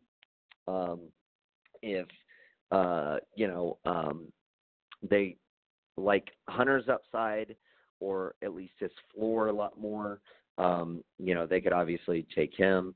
Um, so they they they have a few options. They're going nowhere. Um, so uh, it doesn't matter. They're going to be right back in the same position next season. They signed Kevin Love to that egregious contract, and it's probably going to be even harder to trade him now than if they just had not signed that deal. Honestly, mm-hmm. um, but you know uh, they do have some good young players. I mean, uh, I, I do feel like um, their young point guard uh, came on at the end of the season um, kind of finally started knocking down some shots. Um, so that's a good sign. Cedi Osman uh, is is you know a, a reasonably good player. They have a lot of expiring contracts going into the season, so that gives them a lot of flexibility um, as far as what they can do with that. They have a very very high cap um, dollar, uh, which obviously hurts their flexibility. Um, but like I said, like the expirings definitely help them to make some on the fringe moves to maybe accrue some more assets for the future.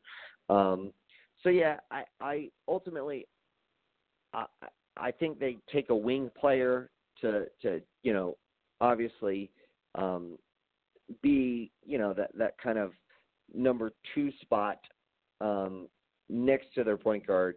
I, I don't know why I can't remember his name. What the fuck is his name? The point guard for who? Say it again. For Cleveland.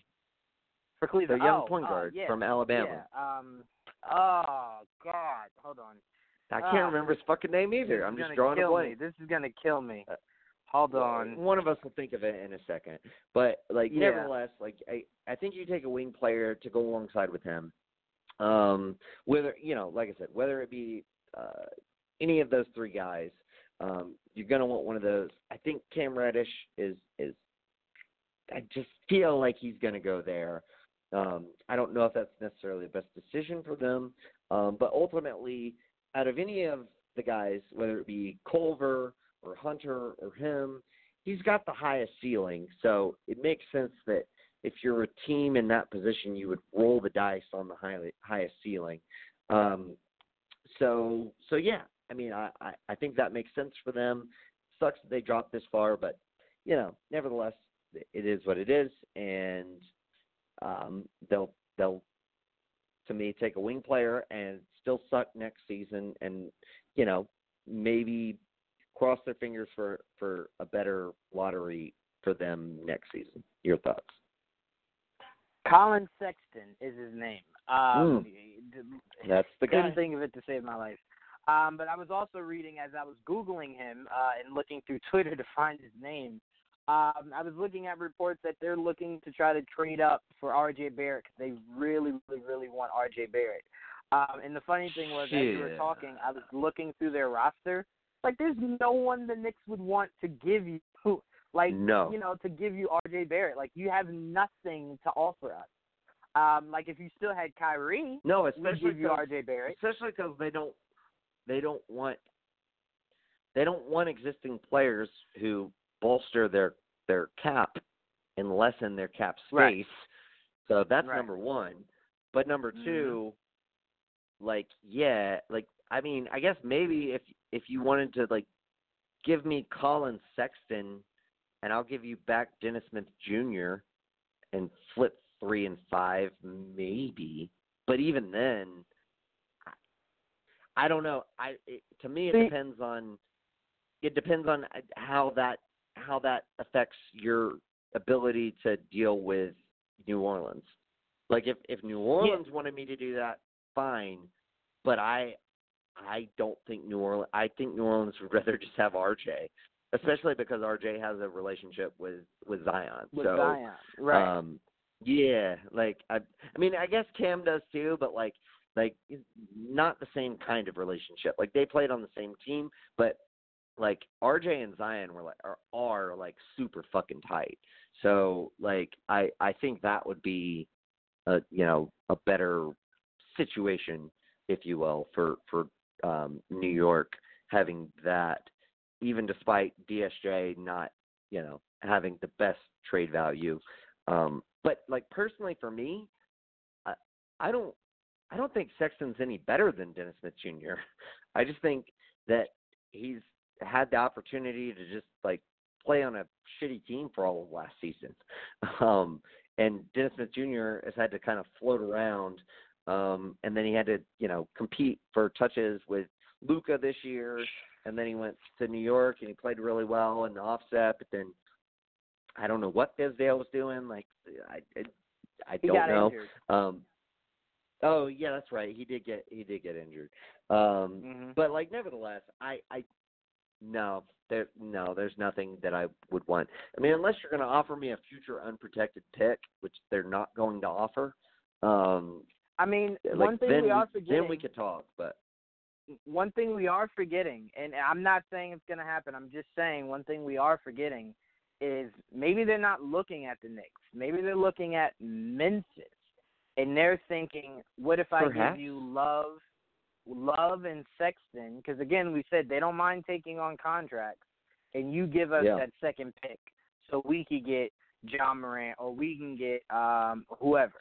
So I mean, right, and that's you give where you're thinking, Chandler Parsons and right? whatever other shitty contract you want to get off of. Yeah, Right. That's a so if that's possibility. thought, it would work because if I'm Memphis, there's no way I'm I'm turning down um, Sexton and Kevin Love, even if you throw in um, you know Jr. just to get rid of him. Um, and I do whatever I want to do with Jr. once I get him. Well, but now to you're me, I'm, I'm you're like, getting a little egregious with the cap, but oh no, no, no. I, the, the point I'm making is like whatever whatever it takes to make it work. If I'm Memphis, Kevin Right. Love might be the biggest name I could get my hands on, unless they can make that Celtics trade work. Um, that's I don't like the that biggest. contract.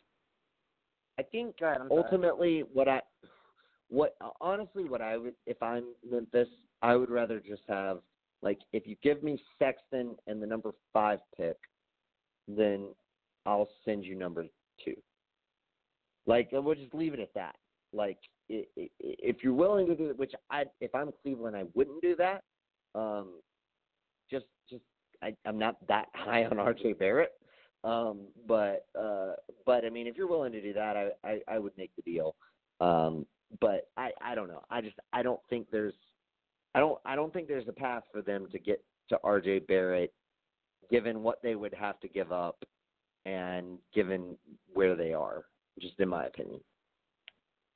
I'm just saying, if if I'm Cavs, I I know I don't have a lot going for me, and at some point I'm gonna have to trade Kevin Love. Uh, and you know, no one's ever coming to Cleveland free agent wise that's like a big name. So your idea Yeah. is, to is to start either drafting better, um, or you're gonna have to start figuring out ways to kind of develop better um, for what you already have, and then the the draft Right. enhances that. My my point is, if I'm Memphis, I would rather have Chandler Parsons' expiring contract than Kevin Love overpaying Kevin Love for the next four years when I'm yeah, rebuilding. no, I'm with you. It doesn't make any sense. So I think if you're if you're going to trade Kevin Love, you got to find a team that is trying to compete right now, and that's obviously not Memphis. So but, Trailblazers. yeah, it'll, Trailblazers. Yep, I think that is definitely one of the teams that uh, do make sense. Um, the Jazz potentially also makes sense. Pacers. There's a few teams, um, but definitely, definitely not the Grizzlies. Um, but anyway, let's move on. All right, Phoenix number six. Uh, you know they, they're obviously going to be looking to take a point guard. I think either they trade, um, either they, they there's three possible outcomes here. They they trade for Lonzo Ball, or they take Darius Garland, or if he's gone, they take Coby White. Um, if they don't draft a point guard in this draft, um, I will be utterly shocked because that is absolutely what they need. Um, and there are, you know, two, you know, quote unquote blue chip point guard prospects that'll be available um, where they pick. At, at the very least, one will be available. Um, and you know, obviously, I've spoken on this. I, I personally think they should trade for Lonzo Ball. I think he'd be a great fit. Um, but you know, you got to take a point guard here. Just that's what you need as your team. Devin Booker is not a fucking point guard, and to try and make him into a point guard is a mistake, in my opinion. Like, yeah, it worked for James Harden. Devin Booker is not James Harden. He's, he's not. So take a point guard. Hopefully, trade for Lonzo because of his defensive upside. Um, but nevertheless, you can't come out of this draft without a point guard in some form or fashion. Um, what are your thoughts? Yeah, point guard is the obvious choice they should go with. What they'll actually go with, only Lord knows. Um, Phoenix just kind of, I don't want to say seems dysfunctional because I think Cleveland is the ultimate dysfunction. Cleveland and then Sacramento before they got like somewhat competitive. No, I think um, I think Phoenix is tops tops them there. the worst. Oh, okay. I mean, look, look, it, yeah, it is bad. dude, that Kevin Arnovitz not article, man. that. That I'm Kevin Arnovitz that. article. Yeah. It, yeah, no, no, it's definitely bad. But I, I'll say this: I kind of think um, they know what they have to do, and they'll make sure that they get it done. Um, you got to, you got to take the ball out of um, uh, God, what's his name? Uh, Mike Booker. Devin Booker's hands. He should not have the ball as much as he has. Someone else should be setting up plays uh, and finding Right. ways to get him better looks and Yeah, you want to see him be more Klay Thompson on offense and less James Harden. Yes, a hundred percent. Yes, beautifully Yeah. said. So that should be their goal. Whoever they pick, that should be their goal. Uh, to to maximize Devin Booker's talent, and that's the way you do it in um, our our humble opinions. Um, all right, uh, Bulls also need a point guard.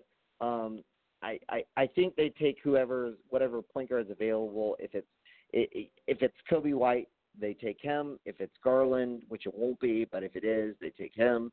Maybe they could get in on the Lonzo Ball trade sweepstakes if um, Phoenix doesn't have interest. Um, there's certainly that possibility too. Um, but one way or another, same deal with them. They need to take a point guard because Zach LaVine, again, same kind of similar to Devin Booker.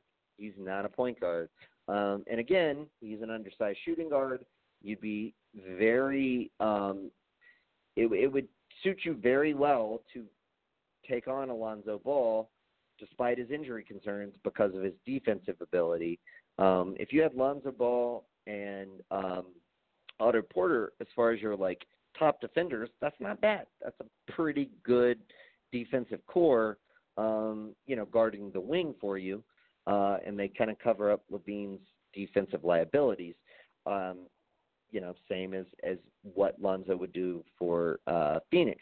So I I think that should be their focus. If everybody else is gone, uh, like if if for some reason Garland and Coby White are both gone and Lonzo's not on the table, then you just take best player available and hope that you can make some kind of trade at some point in the future. Um, you don't want to go for somebody who's too old. I definitely don't go for Mike Conley.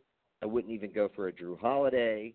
Um, but you know, maybe you take a flyer on Markelle Fultz or something like that. Um, but nevertheless, that uh, is their obvious need is point guard, and that's what they should be addressing. Your thoughts?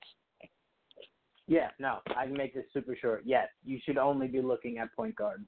Um, Zach LaVine, as, as well as he is scoring, should never be your primary ball handler. Um, as far as making decisions, um, it's just not what he does, him or Booker. Um, so get get them a point guard. That that that's hundred percent. Yeah. Absolutely. All right, Hawks. I have had time to come to grips with the fact that the Hawks moved down three spots. Um, this was almost the worst case scenario for the Hawks. The only thing that would have made it worse is if um, Dallas had had moved up instead of say like Memphis or New Orleans. Um, so at least we got to keep the Dallas pick. Hawks have eight and ten. Um, I'm looking at wing players. I'm I, a lot of Hawks fans want us to draft a center. Like, dude, John Collins is is a tweener. He's not a true four. He's not a true five. But I think you maximize his potential as a center. Um, he like look, he's never going to be like great defensively um, in the post, but he has more potential to have defensive upside in the post than he does trying to guard on the wing. He doesn't have the lateral quickness to guard on the wing. Like he he, he has more uh, upside trying to guard the post, which he showed at the end of last season. He got a shit ton of blocks when they finally like put him in the post at the end of last season. Um, he he's got a high IQ. Um, I just think that's where you're going. He's he's going to have holes no matter where you put him. He's going to have less holes if you put him at the five, just in my opinion. Um, so with that being said, I'm looking at taking two wings with eight and ten. Uh, I'm I'm going to take who you know out of all the wings. I think there's two wings that could fall to eight. It's either going to be Hunter or it's going to be um, Cam Reddish. My bet would be Hunter, um, but either you, take either one of those guys, whoever falls to eight, and then you cross your fingers and hope you get Nassir Little out of UNC at number ten. Um, there's a chance that the the Wizards could take him at nine. Um, at, at which point I would probably take uh, Sekou Doumbouya, um, the the um, international player um, who's like six nine, got a crazy big wingspan, um, and kind of it kind of seems like a a Pascal Siakam type. Um, I, w- I would definitely not be totally um, pissed off or upset if, if that's who we got at ten. Um, but I, I you you got to take players to help your wing. Um, another you know player who I could see us taking is Kevin Porter Jr. out of USC. Um, he's more of a two guard, um, but he's got more way more defensive upside upside than Kevin Huerter. Um, and you know if you could utilize Kevin Huerter as like a um, a plug and play guy, a sixth or seventh man, I think that I, he reminds me a lot of Korver with a little more defensive upside um, and maybe a little more playmaking ability. Um, but he's definitely not like an elite or clutch defender. He never will have that upside. Um, and you know, when you have Trae Young, you probably need to have an elite um, uh, guard defender. Um, so th- th- I do think there's the possibility of him at number ten if Little is gone in lieu of Sekou Doumbouya. Um, but ultimately, I think you bolster your wings. If you're the Hawks, you, you, you know, maybe you trade Taurean Prince, maybe you keep him. We have a lot of wing players, but you can never have too many.